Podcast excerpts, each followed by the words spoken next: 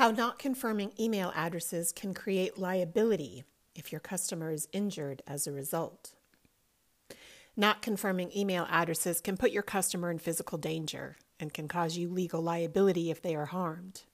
We've written before about how not confirming email addresses can potentially create real world, real legal liability because, in certain settings, and particularly in e commerce, it can actually lead to your customers suffering physical harm maybe even death.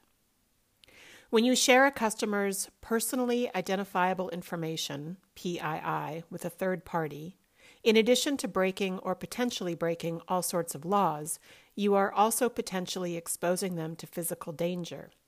Because you owe a duty of care to not share their PII with third parties without their permission, often a duty spelled out explicitly by law.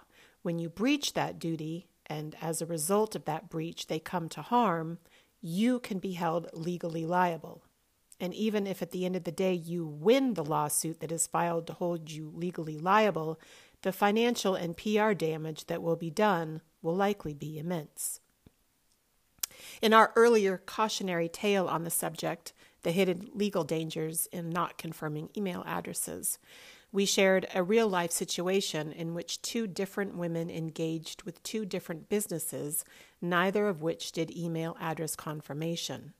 As a result, a complete stranger received each of these two women's complete PII, including name, address, phone number, and in one case, information about the woman's drug use and where she worked.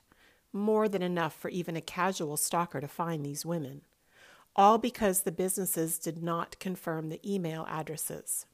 You see, each woman had made a mistake when entering their email address. Given the circumstances, it is highly unlikely it was intentional. As we explained in some length in that previous article, this often happens at places like Gmail, where, for example, when someone first signs up for an email address, if the username they pick isn't available, the system will tell them that it's not available and will suggest similar usernames. And sometimes the system will even autofill the form with the suggested username, so if the person isn't paying attention and just clicks on submit, they will get the suggested username, but they will think that they are getting the email address that they originally entered. And so they start giving out that email address, which of course goes to someone else. This is almost certainly what recently happened when someone intended to provide their own email address but accidentally provided one of the Gmail addresses of our own CEO. Our CEO in turn attempted to reach the ecom business in question to advise them of the issue and not receiving any response, ultimately posted an open letter to the company in hopes of eliciting a response to this alarming situation.